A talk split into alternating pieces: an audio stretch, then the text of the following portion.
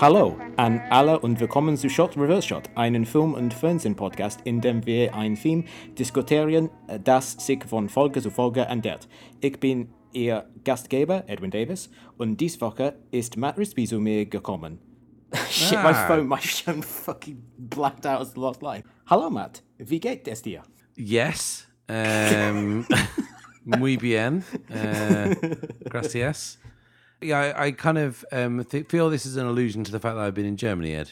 Yes, it, it is exactly an allusion to that, and uh, or uh, an excuse for me to brush off my G C S E in German. Mm. But I didn't translate all of that. That was Google Translate's work, but the produ- pronunciation, that was pure Davis magic. Yeah, the um, uh, all our German fans are going to be, you know, screaming into their kind of... Uh, do you scream into something? Scream into the headphones, maybe. Um, but yeah, they'll be very frustrated. But yeah, I, I went to Poland as well on holiday. So are we gonna are we gonna end the podcast in Polish? Because that's sure. That's a tough gig. Yeah, I'll, uh, I'll I'll get on that in the background. I'll just be phonetically working it out.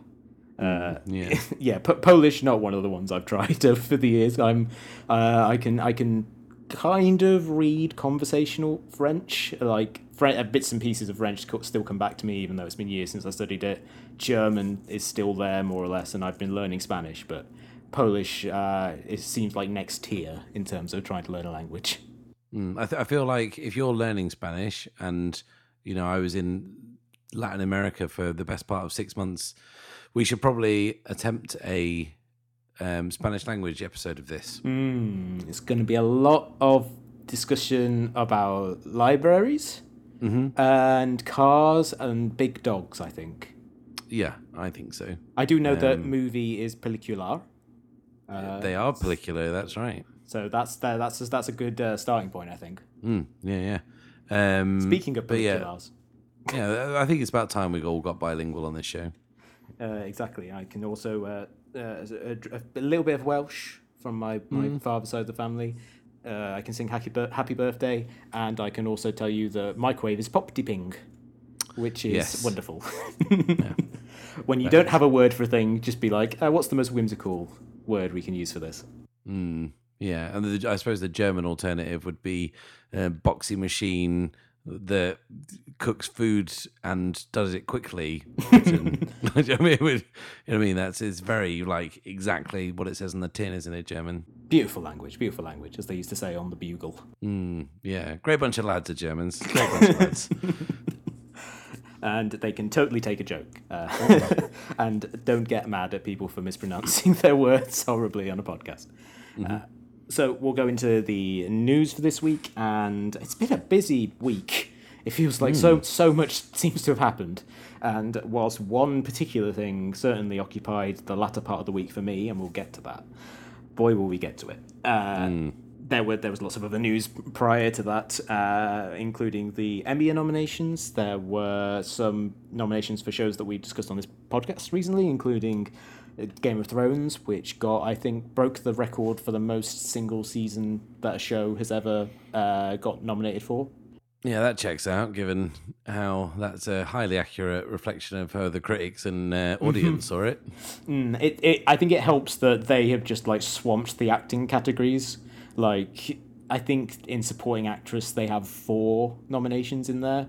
Uh, including Gwendolyn Christie, who was not put forward by H B O. She basically staged her own campaign and got nominated for it, which I think is baller and absolutely deserved, because she was easily one of the best things on that show for mm-hmm. its entire run. And I hope that she, uh, if if it comes down to one of the Games of Thrones people, I hope it was her. But yeah, they also have a lot of nominations in supporting actor.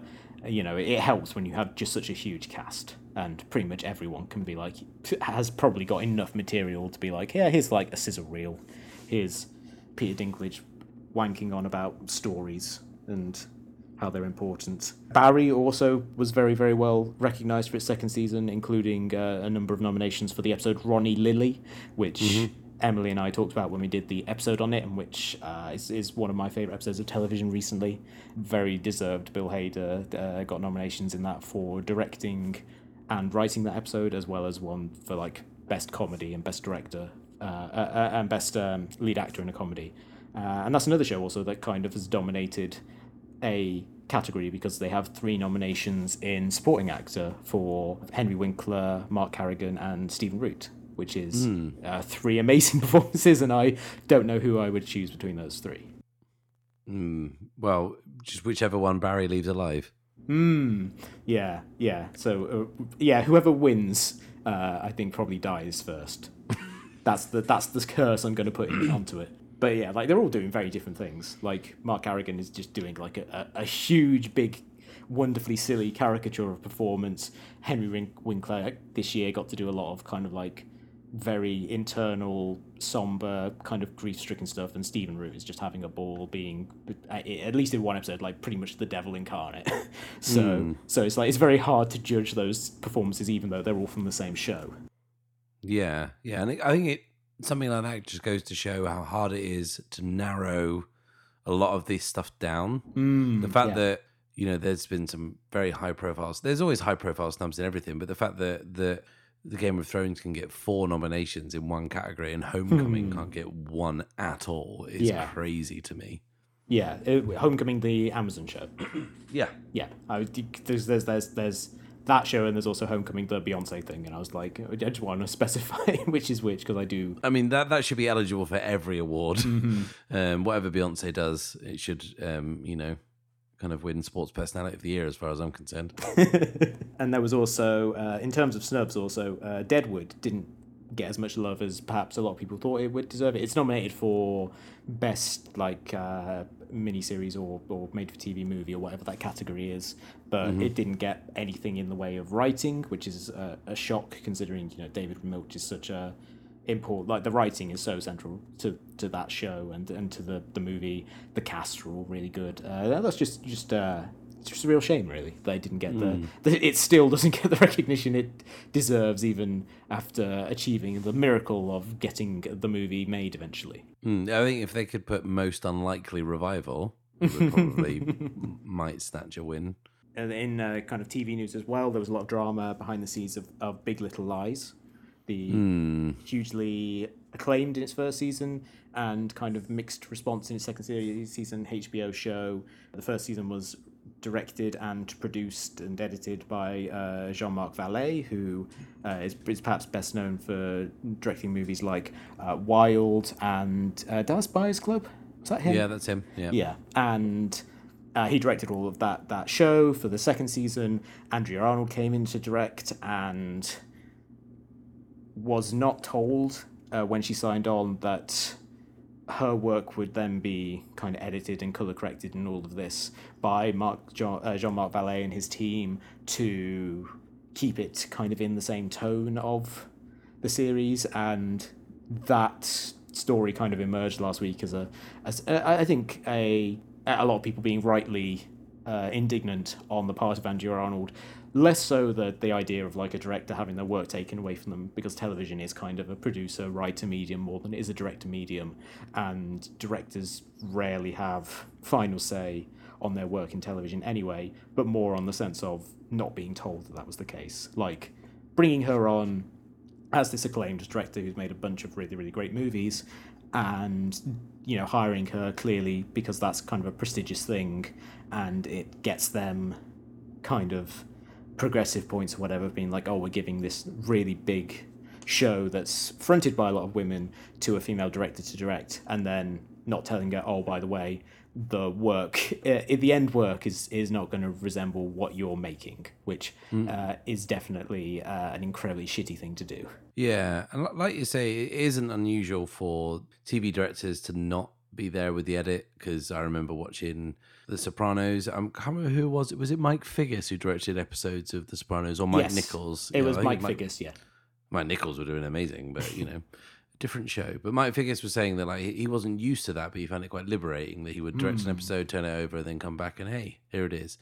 It was different to him. But the thing is, Big Little Lies is uh, very different. Uh, one director directs the whole thing, and that's something that's kind of been in vogue since Kerry Fukunaga did True Detective. Yep. Uh, to have one person do that. So you would think that if one director would come in and call the shots for every episode, then they would be way more involved than, you know, a, a director for hire who's going to come in and do something on a one-show basis. Mm. And you'd think if they hired someone like Andrea Arnold, the reason they had picked that one director is because they wanted something from that director. That director would bring something to the show. So to then take it away from them and revert it back to the house, quote unquote, house style without telling them is just such a bad look. It's such a bad look. And like, I, I don't really get how they thought they would get away with it. I don't really understand that. It's such a high profile show with, like you say, such a high, a very noticeable female input. The producers mm. um, and, you know, the, the, obviously the talent on screen is mostly female. To do something that is women-led that shits on a woman so kind of blatantly is, yeah, not great. And it also, I think, you know, you know, you can't say for certain that, like, the Andrea Arnold version of the show would necessarily have been better received than the version they aired. You know, that's a, a hypothetical and it's impossible to say. Release the Arnold cut. Release exactly. the Arnold cut. Hashtag, get it on, get it trending. Um, but... It definitely would have been, uh, she would have made a different version of the show if she had gone in knowing this, I think. Mm. Like, if she went in thinking, okay, I have to adhere to what the show did previously, she would have maybe made different choices. Oh, she may just have not signed on. Like, she would have mm-hmm. been like, no, I don't want to do that. You're going to take it away from me. But if they were upfront, fair and honest, then she would have probably been, you know, if she still wanted to make the show and still thought, oh, this sounds like an interesting challenge, she probably would have been... she would have approached it differently. Instead, what they have to do is they have to take work that was shot with a certain style and tone and be like, okay, now we have to kind of like retrofit it to match what we did previously. And that seems like shooting yourself on the foot on both ends, because on the one hand, you're just going to get a, a news cycle of people being like, well, this is an incredibly awful thing to do. And it also could, you know, send a chill up the spine of any creators who think, you know, H B O have done some good stuff. I've heard some good things. Like, this is like, or to go back to Deadwood as well, like there was a, a big uh, period like after Deadwood was cancelled where you saw a lot of people say, you know, I was going to take this project H B O, but like after what they did to David Lynch, you know, I went to F X or whatever. You know, things like this aren't great for for your relationships with potential talent. Uh, so it's bad on that front, but also it, it I think demonstrably seems to have harmed the show, because everyone who watched the show prior to this story breaking was like, something seems like weird, something seems off, like things aren't quite connecting. And it's it's hard not to think that that is because they t- took one the, the show that was going for one thing and then were like Frankensteining it into a different shape. Mm. I really liked the first season, mm-hmm.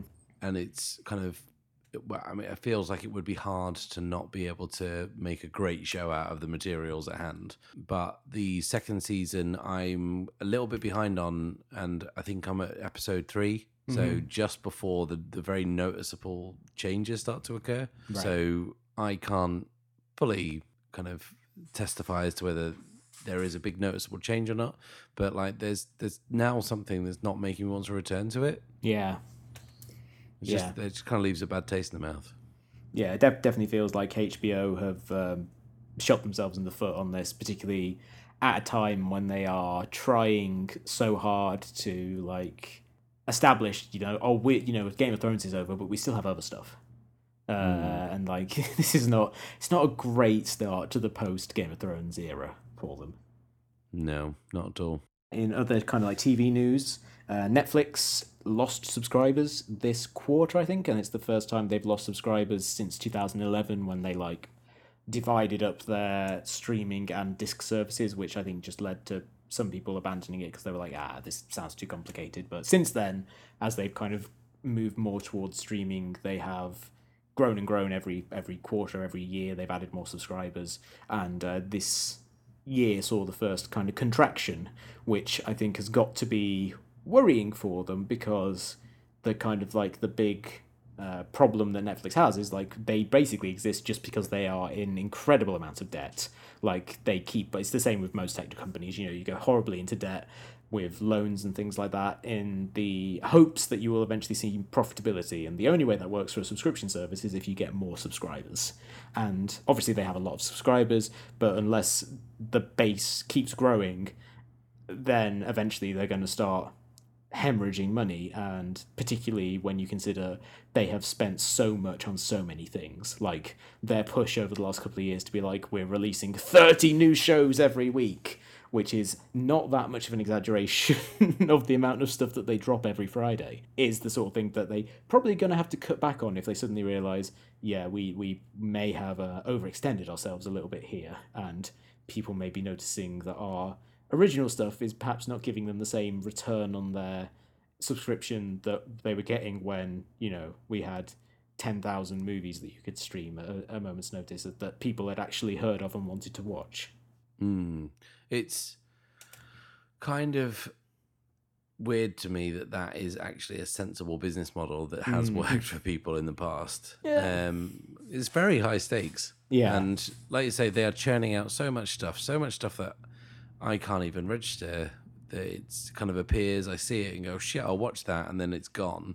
Mm. And stuff that we talk about that, you know, wins awards at last year's Emmy, I mean, the, the Comiskey method, that thing. Oh, yeah. I, I remember just turning on Netflix one day, I was like, oh my god, there's a there's a Michael Douglas slash Danny DeVito slash Alan Arkin sitcom that's just arrived. I'll watch this, and then I think I next thing I knew, I stumbled across it in my list last week, a year later.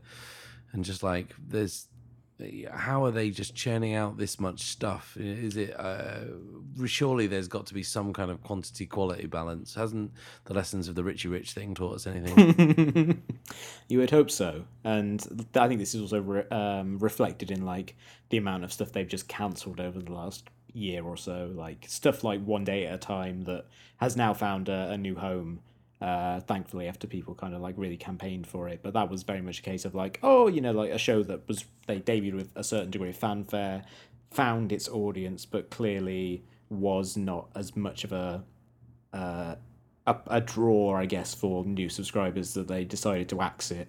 Whereas, you know, uh, something like the the murder mystery, the Adam Sandler thing they they they put out, they say has been watched by like seventy-three million people, which. Uh, I think it's, it's probably true because they just have so many subscribers, and I think there's enough people that would be like, you know, of a of a Friday or Saturday night, not much to do, think, oh, sure, why not? It doesn't cost me anything to watch an Adam Sandler movie, but like it does feel... only only morally, yeah, only only in your soul, and yeah, it does it does feel as if they are they really don't know what their priorities are. Like cl- there are clear indicators for them of like.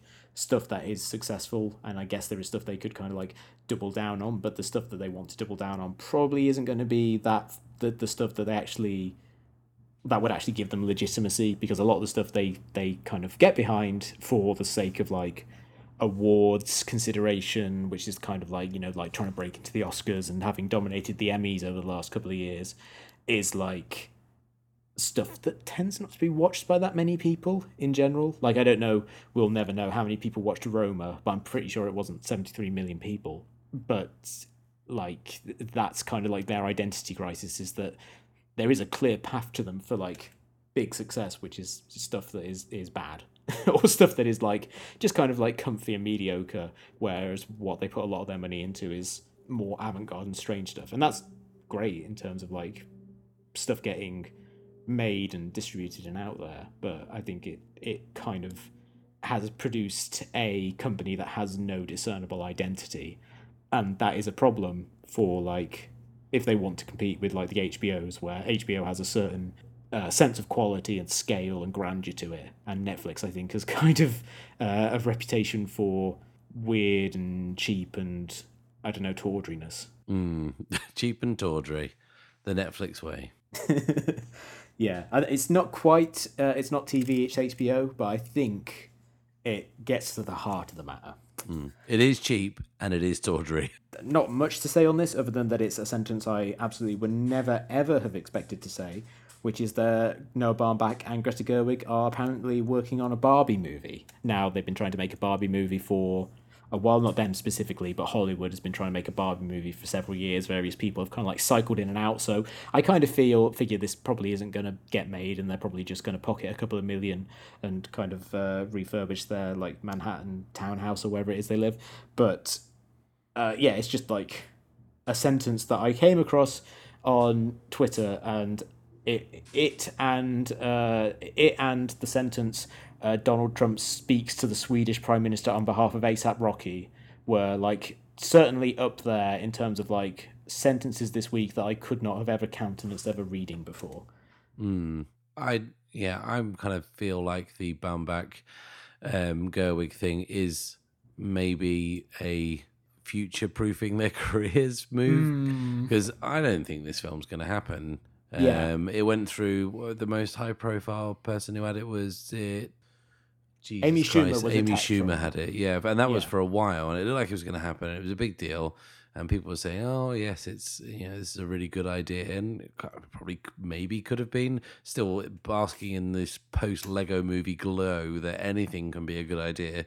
Mm-hmm. Um, the Hollywood studios currently, and then I think you know when they start to see some of these things falling flat on their faces, they're winding back a little bit. But to give it to Gerwig and, and Baumbach seems like a, such an odd thing. Um, but you know, again, I'm not going to write it off completely. Um, mm. But yeah, I don't think I don't think that's going to happen. Yeah, I, I do think it's like you know, it's a way to get paid. You know, it's just kind of like a nice, easy gig. Uh, you know, get a certain amount of money for help trying to develop a script, and then you know, go off and shoot a movie for two million dollars uh, on the streets of New York. Mm, yeah, yeah. I mean, that's what I'd do. Yeah, it's it's it's kind of an easy gig, and it is kind of in line with what we've seen with a lot of filmmakers of that kind of generation uh, of like not not just people who are part of the mumblecore movement, but people who are kind of coming up around that same time, taking studio checks, kind of just as a way to bolster their finances to work on their smaller stuff. Like someone like Andrew Bujalski co-wrote has written I think Lady and the Tramp, the movie that the the, the remake of Lady and the Tramp that's coming out on Disney Plus. That makes sense. Uh, perfect yeah. sense. You see his movies, you think get this guy talking dog and some spaghetti. Amazing. Ex- exactly. Uh, Alex Ross Perry co-wrote Christopher Robin. No, wait. Yes, ah, Chris- no, that is true. Yeah. Because there were two Winnie the Pooh movies last year, wasn't there? There was the one that was actually Disney and like had Ewan McGregor, and then there was one that was just about the creator. Yeah. Uh, but I think Christopher Robin was the one that actually was the, the Winnie the Pooh movie. And Baumbach, Baumbach himself has also done like he did punch up on like one of the Kung Fu Pandas, I think. No, he wrote Madagascar three. Gee. That's what he he wrote Madagascar three, and Charlie Kaufman worked on one of the Kung Fu Pandas. Like there are like this whole generation of directors. Craig Gillespie, who did like Lars and the Real Girl, has done a bunch of movies for for for uh, big studios. Um, Alexander Payne and Jim Taylor used to do the Punch Up, Dr- you know, Jurassic Park three and things like that, didn't they? And I know Panachi, Chuck and Larry. Yep, yep. And there's another kind of like big. Oh, um, David Lowery, of course, did uh, Pete's Dragon. Mm. Uh, like yeah, there are there are all these people who are like.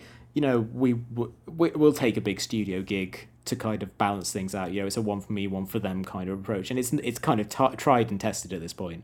Um, and we'll probably be talking about a few more of those kind of filmmakers in a moment. But yeah, like it, it, it kind of makes sense. Like I, there were some people who I think responded to the to the, the Barbie news as being like, oh, this is like terrible. This is the death of culture. And on one level, yeah, it kind of is is kind of bad that filmmakers have to, uh, to you know, kind of like.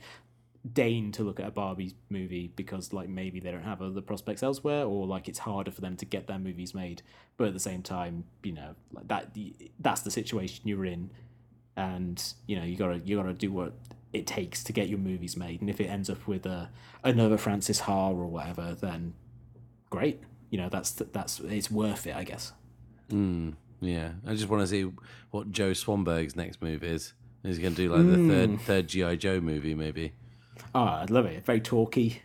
Mm-hmm. Uh, weird, like lots of weird sex in it. Yeah. What everyone yeah. wants. Yeah. In uh, kind of like, kind of broader movie news, this week saw the release of The Lion King, and it's been very successful. It's earned like one hundred eighty-six million or something its opening weekend, which actually is seems kind of low to me. I would have expected more, um, but still a lot of money. And it caps off what has been a really great summer for Disney, where between that, between Endgame, between Toy Story four, Spider-Man Homecoming, I don't, uh, Far From Home, I don't think is technically theirs, but obviously like its success kind of reflects well on them because of the shared relationship they have with, with Sony on, on the Spider-Man character at the moment. So they've had like a bunch of movies that have been very, very successful, but like for everyone else, it's just been a dog shit summer of movies just completely falling on their arse and losing huge amounts of money. Uh, talking about things like Men in Black International, which has been just a complete and utter disaster. Secret Life of Pets two, which kind of did okay in the fact that it's an Illumination movie and their movies don't cost very much, but has made like half of what the first one did. Shazam kind of underperformed, but you know wasn't. I don't think they had, anyone had high expectations for it. Dumbo, actually, Dumbo didn't. Well, Dumbo probably cost a lot of money, but still only made it a hundred million. Uh, Godzilla, King of the Monsters made half of what was expected. The Lego Movie two kind of did pretty poorly compared to the first one. It's just been lots and lots of movies that at the start of the year people kind of like looked at and thought, oh, that's maybe not a surefire thing, but there's enough of a, a name recognition there, or it's got appealing stars, you know, that'll probably do well, that have just completely not made any mark at all. And it does, the, the, the continued dominance of Disney and other people not really being able to match up to what they're doing for the most part is not great in terms of the current state of Hollywood filmmaking and really like for the next couple of years of of of Hollywood and Ameri- uh, American movies. Mm. There's still there's still some like things to look forward to on the horizon, like Tarantino's new one's out next week and that'll hopefully do well. Some movies like Yesterday have done surprisingly well for what that's worth, but you know, it's like it's it's not been it's not been a banner summer. Mm. I'm starting to suspect that this Disney monopoly might not be healthy. Mm. Um, it feels a little bit like I actually, I actually kind of heard someone sum it up quite well. It said that Hollywood kind of can and will make original movies. They just can't make people go to watch them right now. Yes, because at the minute, pulling people out of the uh, the comfort of their own home where they can watch pretty much anything they want at any time, legally or not, to go and watch a film that has got no recognition to them, has no nostalgic sense for them to go and watch it at the cinema, to pay those prices, to make that effort to go and watch mm. it is a really tough gig right now. And even though the Disney kind of um, market share only jumped relatively recently, we're kind of seeing an effect very quickly. Yeah. And this is even before they've started putting out the movies that Fox owned. I mean, I guess they, they put that they I think they technically put out Dark Phoenix, but the, the wheels on that were in motion and falling off long before they bought bought Fox. But yeah, so like once they start releasing Fox uh, movies under the Fox banner, but you know also as they are cutting down on the number of movies that Fox would have produced if they were still a separate studio, mm-hmm. it's their their market share is going to increase. It's at like thirty or forty percent now, and I think, you know, next year, unless there's a bunch of movies that surprisingly kind of like take over the world, which, you know, not going to rule anything out, but, you know, it's the recent run of form has not suggested that that'll be the case, that that's going to like increase to like fifty percent. And that's, you know, a, a non-competitive situation for, for Hollywood movies is not great for anyone except Disney shareholders, really. Like, it's not great for artists because, you know, if Disney's the only game in town, then there's not going to be too many avenues. You're maybe not going to have as many opportunities to make interesting movies if it all has to be kind of like put through the Disney lens. Yeah, it's just it's just not great. I I'm, I tried not to be that pessimistic about it because obviously things go in cycles. Who knows if like like I think Disney as well kind of have a problem in that, you know, The Lion King's obviously been very, very successful and is going to be very successful, but like, what's their next big live action or, or pseudo live action remake of one of their classic movies? Because it kind of feels like they've done all the ones that appeal to the ones that only nineties kids remember. Mm. Um, it's like they're not going to go back and do Sword in the Stone Like, they they have a lot a big catalogue, but there's not, like, necessarily a huge number of movies in there that are guaranteed hits. And that's been kind of, like, printing money for them afters. But, like, in the next couple of years, are they just are they going to be forced to go back to doing original movies because they won't have that huge revenue st- stream, and they're not going to be putting out a Star Wars a year, and Marvel's kind of going to be its own gelatinous thing off to the side. Mm, I think it's only a matter of time before they make animated versions of the live-action versions of the animated versions. I just yeah, that's the real galaxy brain take there. just I was kind of like blown back in my seat by the, the prospect of us getting an animated version of the new Iago. Yeah, which and- is like. He, suddenly it's like, oh, now he talks a lot? What the hell? They're messing with my adulthood. mm, yeah, you're ruining my last week. Um, yeah, but the thing is, and, and I kind of mean this semi-seriously, people would pay for that. Yes. People would go and see that.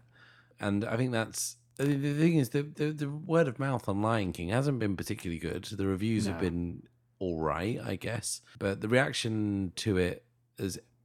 mirrored what was being said about it when we started to see footage from it, that, you know, it seems ultimately pointless and less expressive version of what already exists. And mm. whilst the film appears by all accounts to be solid and, and okay, um, it's not really anything we couldn't have already had that doesn't already exist. So why wouldn't they then just? Why wouldn't they just do a? Why don't they do a live action version of fucking Tangled, which isn't even like ten years old? I bet they would. They'd do it. Yeah, the the, the digital hair technology is finally there. Yeah, exactly. No, I say I keep, we keep saying live action, but these aren't even live action movies. Mm, yeah, yeah. It's just uh, photorealistic is the term they're going for now, which is uh, it's it kind of makes it sound even more like a video game than it already looked. Mm, more photorealistic than real life. Although, yeah, I mean, I, I don't really know what their next step is, but the the bubble kind of feels like it's starting to deflate anyway, because Lady and the Tramp has gone to Disney Plus, I think. Mm-hmm. It's not, not going to get a cinema release. No. Um, I don't know whether that's a reflection on whether Andrew Bujalowski's made his too, too downbeat or whatever, or whether or not it's, it's just... just like computer chess. Exactly. It's very disturbing. Yeah. You know, Wiley Wiggins is playing the Colonel. He's just kind of looking at an old Amstrad. Uh, and he, yeah, but it's... Yeah, I, I kind of... They're going to have to shit or get off the pot at some point, but they've, mm. because they've invested in so many properties and all of the stuff they're doing. Even you could probably make the argument that, you know, the new Star Wars movies aren't just remakes of the old movies, that, you know, we're not, they're still not really doing anything new yet. They're just flogging that horse a little mm. bit more. Well, is there any horse movies they did? Spirit wasn't theirs, was it? No. No. No, Home I'm sure the they range? must have. Did they do uh, uh, Secretariat? I want to say that that was one of theirs. Is that the one or... that stars BoJack Horseman? Yes. There you uh, go. The, Do a live-action version of a fake movie in BoJack Horseman. Seabiscuit. That I think Seabiscuit's a Disney. Ah, right, yeah. Okay. But there is a Secretariat movie. There is a genuine Secretariat movie. It stars Diane Lane, and it pay, played for about four months in the cinema near where my parents live. It was very strange. Like, uh, before I moved over here, like I came over like for Christmas. It was playing, and then I came back like four months later to visit. I just kind of like. Is that movie still fucking playing? People still really love that fucking horse. Mm, sing along Secretariat. There was uh, uh, the Blue Rinse Crowd love horses. Uh, and uh, one of the big news in terms of Disney as well uh, came at Comic-Con this year, uh, this week, where they announced a lot of their Phase Four projects. Uh, a dizzying amount of content that we won't go into here because uh, in to- you know in total because there's there's a lot of it, but there were some interesting things. Uh, Thor: Love and Thunder, the fourth Thor movie, is uh, being directed by Taika Waititi, which the news of that broke prior to the Comic-Con panel, but uh, it was announced that Natalie Portman was returning to play a female version of Thor, or, or you know, Jane Foster, her character, is going to be imbued with the power of Thor, which is something they've done in the comic books, uh, and is uh, quite exciting because obviously Taika Waititi's a very talented director and he did a really good job with Thor Ragnarok, but also because uh, Natalie Portman famously really did not like making the Thor movies, particularly the second movie, where she thought really hard for Patty Jenkins to be hired to direct it, and then they fired her, and then uh, she just wasn't in Marvel movies for a really long time. Uh, so for her to be back suggests that they've uh, either paid her a huge amount of money, which is probably true, or and or they've given her like more say on on on this project, uh, and hopefully uh, it will be really interesting as a result, because I do like what Taika Waititi does with that universe, and uh, everything about the the title and the aesthetic suggests that they are really going to go full on pulp in this one. Mm, yeah, it seems like they had a lot of fun last time when they said that he was going to do it again. I did not see this development coming, I have to say, but mm. um, you know, I'm pleased with it. Like, this is weird. Like five minutes ago, we were saying that Disney's uh, monopoly on, on culture isn't healthy, and now we're talking about how hyped we are for Natalie Portman to finally gain the recognition she deserves by playing a superhero with a hammer. Yeah, it is kind of weird. I guess when you're they're the only game in town, you kind of have to say, well, some of their stuff, you know, could be interesting. And and and uh, the you know, kind of like the shining, the, the the kind of the silver lining for like the gargantuan success of the the. the uh, the the Marvel movies now, and the fact that they have gone so far with the cosmic stuff, is that they do seem prepared to let things get a little bit odder, um, mm. which they we saw a lot with the Guardians movies and Thor Ragnarok. But like, I couldn't have imagined five years ago that they would release a movie called Doctor Strange in the Multiverse of Madness. Mm. That is pure like pulp storytelling, like water-stained paperback in a secondhand bookstore title, uh, and whether or not the film ends up being any good is uh, you know, another matter. But like the fact that they are just putting that out as a title maybe suggests that they're being they're they're, they're feeling themselves a little bit and thinking, you know what, we could probably, you know, let people try their hand at something a little bit silly, and people will go with it because we've already primed them to expect a certain level of silliness. Yeah, yeah. I mean, I didn't particularly care for Doctor Strange, the first movie, mm. because it's an origin story. Someone's trying to do something bad and he stops it. But yeah. the idea that they're going to say they're going to make us like a horror movie, like yeah. a kind of pulpy horror film, that suddenly is interesting. Mm. Yeah, I, I, I hope it doesn't end up being like the Winter Soldier thing, where it's like, you know, this is like our version of a seventies thriller. And it's like, it's kind of got like the essence of Uh, it's like aromatherapy or something. It's kind of got the essence of a seventies paranoid thriller in there, but it's still a Marvel movie. Mm. But, but but you know, like Scott Derrickson does obviously have a horror background, and there were sequences in the first one, like the the bit where there's like hands growing out of hands, which is genuinely quite upsetting and weird. Uh, so like maybe there's there's opportunities there for them to do something really really cool and interesting. Uh, there's also uh, Shang-Chi and the Legend of the Ten Rings, which is a kind of Their, supposedly, I guess it's going to be their take on like a kung fu movie. The most exciting thing is about it being that uh, Destin Daniel Cretton, who play who who directed Short Term twelve, is directing it, mm-hmm. and he's a very talented young filmmaker. I'm excited to see what uh, if you know if he kind of brings anything interesting to it. But also, most exciting, uh, Tony Leung is playing the Mandarin. Uh, previously played a fake version of which was previously played by Ben Kingsley in Iron Man. Sir three. Ben Kingsley. Sir Ben Kingsley. In Iron Man three, and uh, that's, you know, I love Tony Leung. I've, you know, been a big fan of his for, for years and years, mainly for his work with like John Woo and uh, Wong Kar-wai, and he's basically almost never done any English language work. I don't think he's very much like a someone who has remained a huge superstar of world cinema, but never really made anything for the, the you know, he's never been in a Western movie, I don't think. So for him to do this, Uh, it's quite exciting, uh, even if it only means like, yeah, they just drove two dump trucks full of money to his house, and he said, yeah, sure, why not?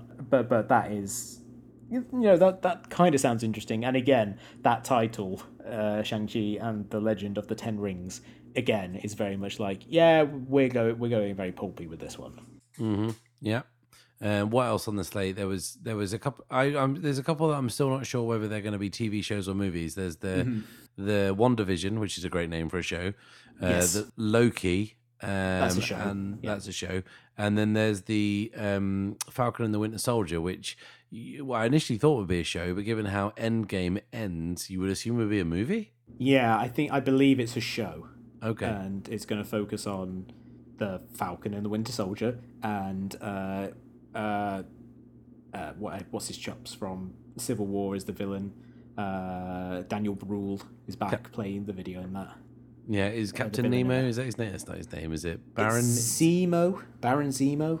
Okay, Finding Zemo. That's what yeah. they could have called it. If they're going to go to the trouble of coming up with WandaVision. uh, there's also What If, which I'm genuinely very excited for. Um, That's the, the only one if. I don't know anything about. Can you please tell me? Sure. Um, What If uh, is kind of like a strand of Marvel Comics where uh, they do kind of like hypothetical situations where a character called Uatu the Watcher, who I believe is being voiced by Jeffrey Wright, and this is going to be an animated series, uh, kind of postulates, you know, these different uh, scenarios, like um, the the one that was being shared on Twitter, which I, I believe is genuine, was a comic which was what if Rick James was the Hulk? It literally is like them taking like crazy hypotheticals and playing them out. I don't know if they'll get that silly with it, but but basically it's the idea of saying, hey, let's take these characters and make them play out different stories. And uh, the the exciting thing about it is, A, it's kind of like A, a blank canvas for the, for the people involved to tell any story they want with recognisable characters, but also all of the actors from the movies, or you know most of them, are coming back to reprise their roles as uh, as voiceover.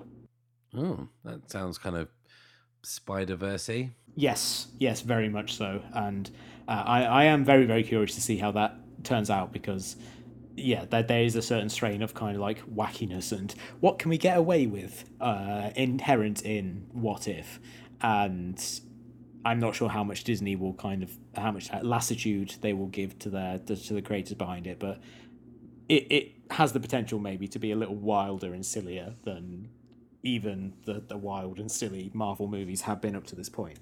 Mm, yeah, well, that's good. There was a big announcement to cap off um, the presentation with them telling us that Blade is coming back. Yes. Uh, I am quite excited for that, uh, or tentatively excited for that. I love the the, the first two Blade movies a great deal. I, I really, really enjoyed that character. I uh, like that Mahershala Ali is going to be playing him, and uh, but I mainly like just the, the fact that the story that was told was the day after he won his second Oscar, he just phoned up Kevin Feige and was like, "Hey, give me Blade." I like, fair enough. that's what that's what you an Oscar is for, to be like, "Hey, you're you're gonna let me do this. Mm. I have I have proved that I am a very good actor twice over, and I've been in this very successful movie.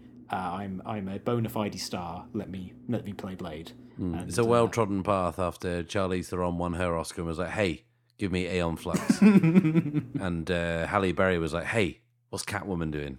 Yeah, have you got anything anything in the Catwoman vein that I can work on?" But yeah, so I, I'm I'm quite excited for that. I, I'm intrigued by the Eternals because that's another one where they really seem to be taking a kind of big leap into the cosmic, because that's all about like gods that have existed for millennia and all of our myths are about these gods, but we didn't realize that they were gods. And you know, it's got an interesting cast: Angelina Jolie, Kumail Nanjiani, yeah just uh, and it's being directed by Chloe Zhao, who previously directed uh, most recently The Rider, which mm. is a very good movie, and again is kind of like um Destin Daniel Cretin is very much in the vein of like, oh, this person made like a hugely acclaimed indie movie a couple of years ago, let's kind of feed them through the Disney machine. But you you would hope that uh, they will bring something at least a little bit distinctive to it.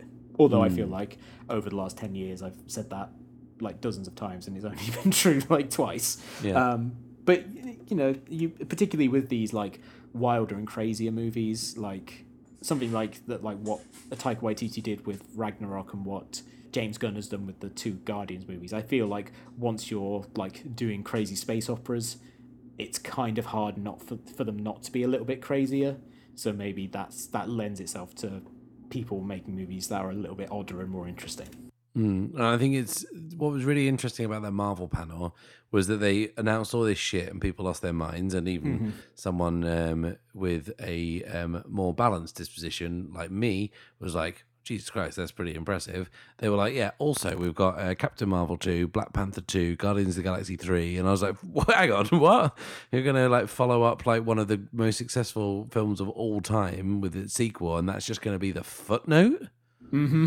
Yeah, why, that's the that's the, the point at which they're at. They've kind of, you know, unleashed this slate that's got people, you know, super excited. They're doing all this new stuff, and they're like, oh, actually, we've also got this content as well. It's you know, it's crazy the amount of stuff they've got. Yeah, it's uh, and it really does reflect on just how much Disney want Disney Plus to work, because they are pumping so many resources into these Marvel shows of these pre these established characters who people have grown to, I guess, kind of like like it's not not any of the big ones. mm. like no like no one who can uh, support a movie themselves is getting a Marvel series. Or I mean, I guess you, you I, I reckon you could probably make a very successful Captain America movie with um, with the Falcon with mm-hmm. uh, Anthony Mackie at this point, but like maybe not a Scarlet Witch movie. You know, that maybe feels like a better suited for, for, for television. Yeah, it, it kind of feels like uh, they they are putting a huge amount of resources in that, and with The Mandalorian, like it really does feel as if they are going full tilt on those uh, because uh, it's hard to launch a streaming service even when you're a big company, and it's hard to kind of draw people away from, you know, the, the content sink that Netflix has become. Mm, yeah, absolutely. And our final bit of news this week is Cats.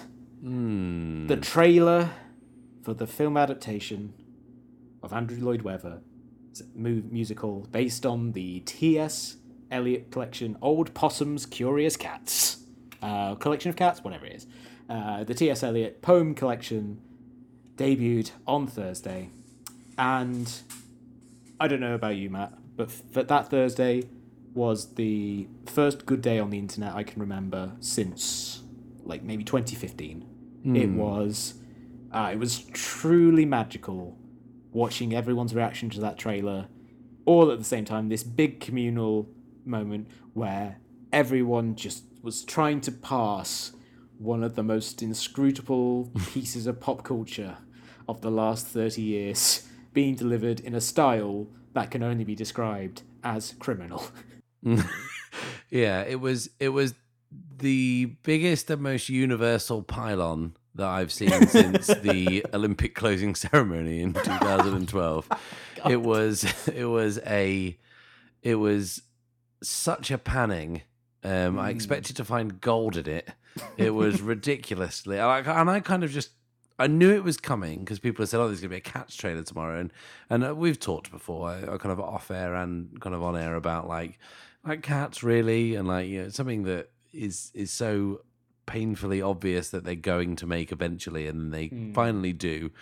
And you think, well, the, the musical isn't that well regarded. It has some affection for some people, but it's singing people dressed as cats. And it's kind of weird, and like, are they going to actually do this? And then the cast starts to come together, and you're like, oh, okay, it's going to be have, like proper people in it. They're doing it seriously. And then Tom Hooper does it, and we're like, oh, even worse.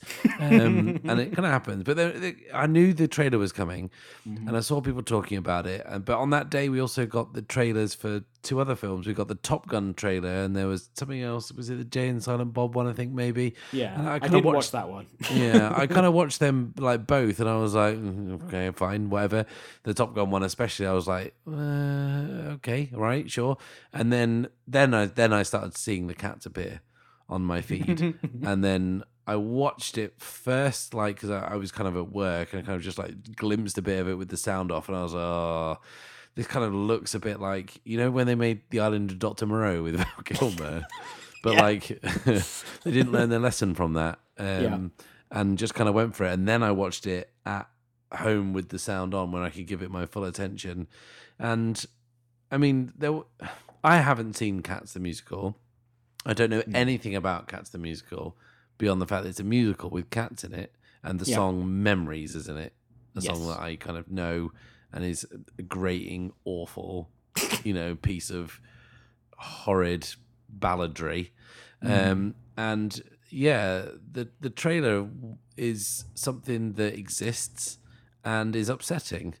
Um, and, you know, there's there's been a lot said about it. And the thing is, it, like, the the people who make it, they're not going to be sitting here thinking, oh my God, maybe people don't actually like the look of this film. It's like, they'll be absolutely loving the fact that everyone is talking about it. The people who will go and see it in their droves are people who don't even understand Twitter. So that doesn't even matter. It's this is all just the kids, um, you know, kind of laughing at this stupid, horrible. This we, this will not lead to a Sonic the Hedgehog redesign. um, this will exist. It will be released. People will go and see it. In a year's time after it's finished, there'll be sing-along versions with your kind of demented uncle and your aunt, and we'll go and watch it like seven times, and it will make a ton of money. And, you know, we'll all be like, oh, God, what was that about? It's The Greatest Showman all over again, but with weird, really, really detailed fur, but human hands. Yes. Why the human hands?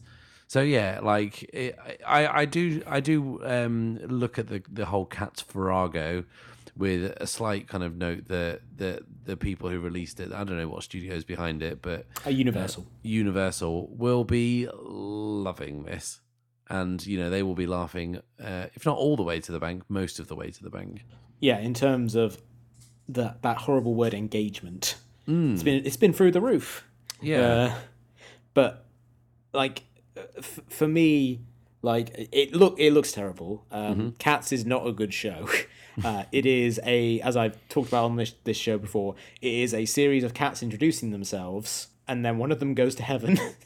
And that's it. That's the plot of it. Uh, I don't. I, I presume they've added more to this to give it a narrative, because I'm not sure uh, that would work as a film. Um, because the play is, uh, for all intents and purposes, like the perfect like you couldn't you couldn't come up with a better parody of like quirky theatre nonsense than Cats. And I say that as someone who enjoys quirky theatre nonsense. Like it really is like. People in leotards jumping around, saying songs that seem like they're being made up in the moment, which is a a, uh, a joke from that uh, Kimmy Schmidt in the most recent season or the final season kind of did very well. It's very much a show that really is built on the fact that uh, memory is kind of like a big kind of like ballad that you can cut out of that show, and people could perform as a torch song as a standard, and that's basically all its reputation is built on. Because like I don't feel like most of the other songs are known to people, and if you play them for people who've never heard them before, they will say, what is this? What is a rum-tum tugger? You know, why is he a curious cat? Why is he just as ha- why doesn't he want to be in a flat when he wants to be in a house? What is this and what is this about? Uh, it is a really uh, bizarre piece of theatre, and Uh, and, and, you know, like, it, it couldn't be... I'm presuming... I, I am going to presume that they've added something closer to a traditional narrative to it, because they, there just isn't one, really, in the uh, in the play. Um, but uh, watching the trailer, like, one, I kind of, like, my reaction to it, I posted the gif of Homer Simpson slowly smiling when he sees the, the dud, which is genuinely, like, I just had this, like, grin on my face that just kind of, like, slowly widened, because I was just kind of like, I can't believe, I can't believe they done this. I, can't, I cannot believe that this is what they did, uh, which is essentially take the leotards that they wear in the stage show and make them skin. Mm. Uh, and it looks bad. it, like, it looks worse than if they've just created, like, full-body fursuits for them to wear. Uh, it, it just looks really kind of creepy and un- unnerving. But at the same time, like my other reaction to it was I was just watching it thinking, I'm kind of heartened that something that has so many baffling creative decisions made it through the studio system. Like, if in a time when Disney, as we've said, Disney controls like forty percent of the movies being made, and everyone else is trying to do what Disney is doing because it works, and everything is kind of becoming more homogenous. And I also kind of feel the same way about Yesterday, which by all accounts, or by a lot of accounts, is not a very good movie, but is wild and weird that it's a movie that's been made. The fact that it, it happened kind of makes me feel like Hollywood, there's a there's hope for Hollywood yet. That someone somewhere will be like, hey, why don't we just take this completely batty stage show that has no reason to exist and just film it and do it with C G I cat bodies and faces that don't quite fit on their heads, that, like you say, have a certain like Island of Doctor Moreau feeling to it, or uh, like the annoying orange, like that kind of quality of like someone badly green screening most of a human face onto an inanimate object. and release it at Christmas in three thousand theaters. Let's just go for it. Let's let's be fucking legends. Yeah, I just I I it's it's it's just so so strange to me, and I really do love the Cats trailer as a cultural object and what it inspired. Inspired like so quickly, you had it set to the version of I've Got Five on It from the Us trailer and recut as a horror movie, mm-hmm. and it works perfectly. Someone recut it to the theme, the, the score to Annihilation, and it works perfectly. Like, people have just been going fucking wild with that stuff, and I I genuinely do love that. And uh, I, I probably I'm gonna say I'm probably not gonna see the movie, although I have been trying to convince my mum and dad to go watch it so they can walk out halfway through, as they did with the stage show in nineteen eighty-one. Uh, I feel like that would bring a nice... That would close the circle nicely on their uh, relationship with the movie Cats. With, sorry, with the multimedia property Cats. But they've... they've uh, for some reason, they are not uh, keen on the idea of being having of having to sit through half of a musical they already know they hate. mm. Well, maybe they should just go watch the second half of the movie. Mm. And then they'll have the complete experience. Yes, um, they'll finally get to hear memory in its uh, original context. Um, yeah, it, there there was the cast. I kind of knew a couple of people in the cast, but leading with James Corden when you're running down who's in it is, I mean, if, if you thought people were on the fence, Jesus Christ, lead with Jason Derulo, not James Corden. Yeah, it, it definitely feels like they're going like, it can only get better. And it, ki- it kind of does, I guess. Jason, Cord- J- uh, Jason Derulo is... a mild step up from James Corden, and Taylor Swift, I guess, is a step up from there. But yeah, it, it definitely does make you think, oh no, especially because he just doesn't seem to fit in any context. You put James Corden in anything and you're just kind of like, why is he here? How mm. did this happen? Who let him past security? And th- this feels more so than, than ever. He sounds, to me, he sounds like in the uh, Judd Apatow T V series Undeclared, Charlie Hunnam plays like a uh, an English student in it, like a student who is, and he is obviously English, but he is putting on the most horribly fake, posh English accent that for years I assumed he must have been American playing it, and that's the same feel, the same feel of the eerie and unreal that I get whenever I see James Corden in any context. Mm, even on his like, own show. Yeah, exactly. I'm just kind of like, who are you sitting in for? Who have you killed in order to occupy this space? What competition did you win other than the lottery of life? Because this is not fair. Uh, I kind of, like, Ian McKellen, fair enough. You know what I mean? Whatever. Um, Judi Dench, I know that she's coming to the end of her career. Her eyesight's failing. Maybe she... she couldn't read the script, or like, you know, won't she, at least she won't have to see it. But yeah, there's there's uh, like a newcomer in the lead, but they've kind of made a, a cat all sexy and given it tits. It's mm. uh, uh, it's just it's so wrong-headed right from start to finish. Yeah, it, yeah. There's a lot of kind of things in that trailer that are very weird. That's just just one of them. Yeah, and it's. Probably the, the thing that you, the more you, like wallpaper, well, the more you tug at that one little bit, the, the mm. whole thing's just going to get worse and worse and worse. Yeah. But yeah, I mean, I, I'm, you know, I'm not going to say I'm not going to see it. Um, I don't want to see it, but it's the kind of thing that when I don't have to pay for it, I'll probably, I'll probably watch it when mm. it appears on, you know, on streaming and stuff, just out of morbid curiosity. Sometimes um, you have to stare at the car crash. You just have to. Yeah, when you gaze at Jason Derulo, Jason Derulo gazes also. And that's our show. We we had a whole other topic that we were going to talk about in this episode, but it, there was a lot of news. So there was um, an hour's worth of news. So uh, yeah, I hope everyone enjoys this just full-on news slash Cats episode. Mm-hmm. And we end this episode as we end all our episodes with Shot Reverse Shot Recommends, which we talk about a piece of culture that we've enjoyed and we think you, the listeners, will enjoy as well. Matt, what have you got to recommend for the listeners this week? Well, seeing as it's uh, the anniversary of a certain entirely faked historical event when they mm. pretended to land on the moon and Stanley yeah. Kubrick shot the footage, mm-hmm. um, I'm going to recommend something space-related. Um, I'm going to recommend the book of The Right Stuff. Um, a, a a very famous film was made of that. Is it Thomas Wolfe who wrote it? Thomas Wolfe wrote it, yep. And yep. The, the film is by uh, Philip Kaufman, a very yep. good movie. Yeah, um, and the book's like fantastic. I kind of mm. um, found a copy whilst I was in a a hostel in Ecuador to be that boring asshole who has to preface the story with that to make himself sound more interesting. Um, and didn't really know much about it other than space. And yeah, it's a great um, kind of non-fiction novel, I guess, um, mm. uh, about the, the guys from the Air Force, because you know NASA was started with, you know, pilots, not scientists who like flying spaceships. They were all kind of ace fighter pilots, and kind of talks about the kind of pressures that has on the family and the pressures it has on the men doing this extraordinarily dangerous job, um, and also kind of details the the flights and the, the amount of times they stay in orbit and how many um, orbits of the Earth they can do and in what time, and how it really captures the tension of how hard it is to do something that is so incredibly dangerous and uh, highly skilled, um, and very much at the vanguard of human understanding of, of like endurance and, and science. Um, and it's an incredibly fascinating book. Uh, and even though you know how it ends, there's a man on the moon. Um, it doesn't kind of end at that point, but you know that they got there, so they had to have done it successfully somehow. It's a, you know, it's a thrilling read, um, and uh, exceptionally written, with, you know, kind of these little characters pop up in the background.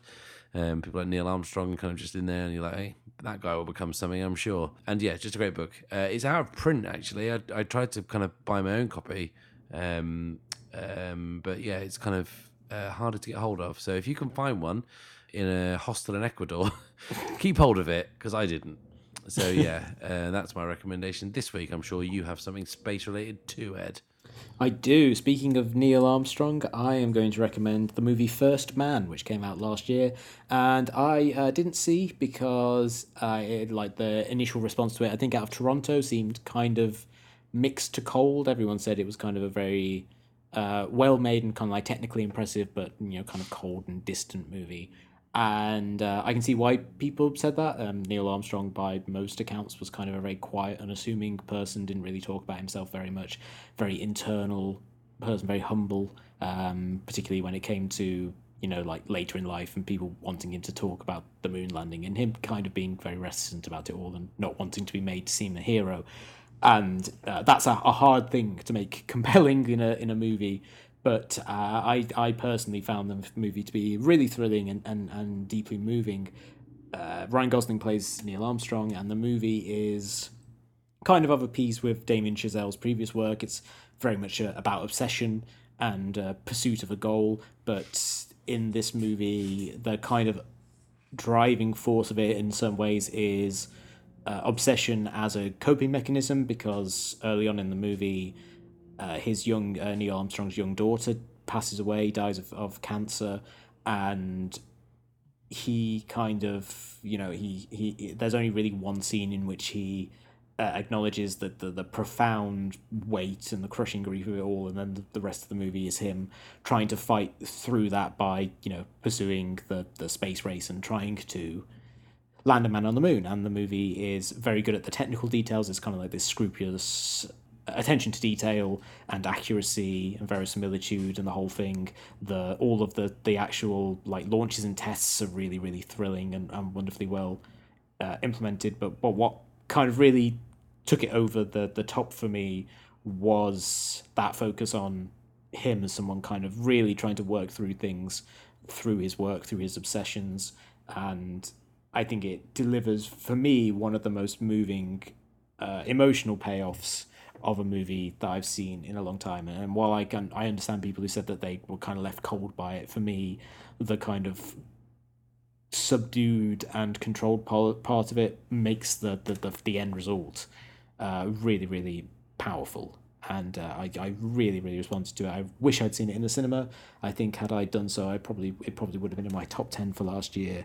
Uh, and I think people uh, should give it a chance, um, separate from, you know, the, the the the discussion at the time about whether or not it was going to be an Oscar, a serious contender at the Oscars and all this sort of stuff. I think take, taken out of the award season context, it's a, a really wonderful film and probably my favourite thing Damien Chazelle has made so far. Hmm. Yeah, yeah. I I too slept on that movie last year. Didn't see it. Kind of just, just I kind of un, unfairly bracketed in with the uh, the Oscar biopic wank. Um, I didn't think it would be that, but I kind of just wasn't particularly thrilled about going to see it. I kind of thought I knew the story, and how wrong I was. It turns out that, well, you said it's good, so it must be. Mm. Yeah, You've never um, been wrong. Yeah, n- never. No, no. People certainly can't find that if they go for the archives. Mm, yeah. Jurassic Part two. If you've enjoyed this episode of the podcast, then please subscribe to us on Stitcher, iTunes, Player F M, all the usual places. Leave us a review, uh, rate us, and re- recommend us to your friends. It's the best way to help us grow our audience. You can also find us on Facebook and Twitter, where we are at S R S underscore podcast. We'll be back next week with something entirely different, and maybe maybe the thing we actually meant to discuss. But until then, uh, auf Wiedersehen from me. Uh, and uh, au revoir from me. And goodbye from me.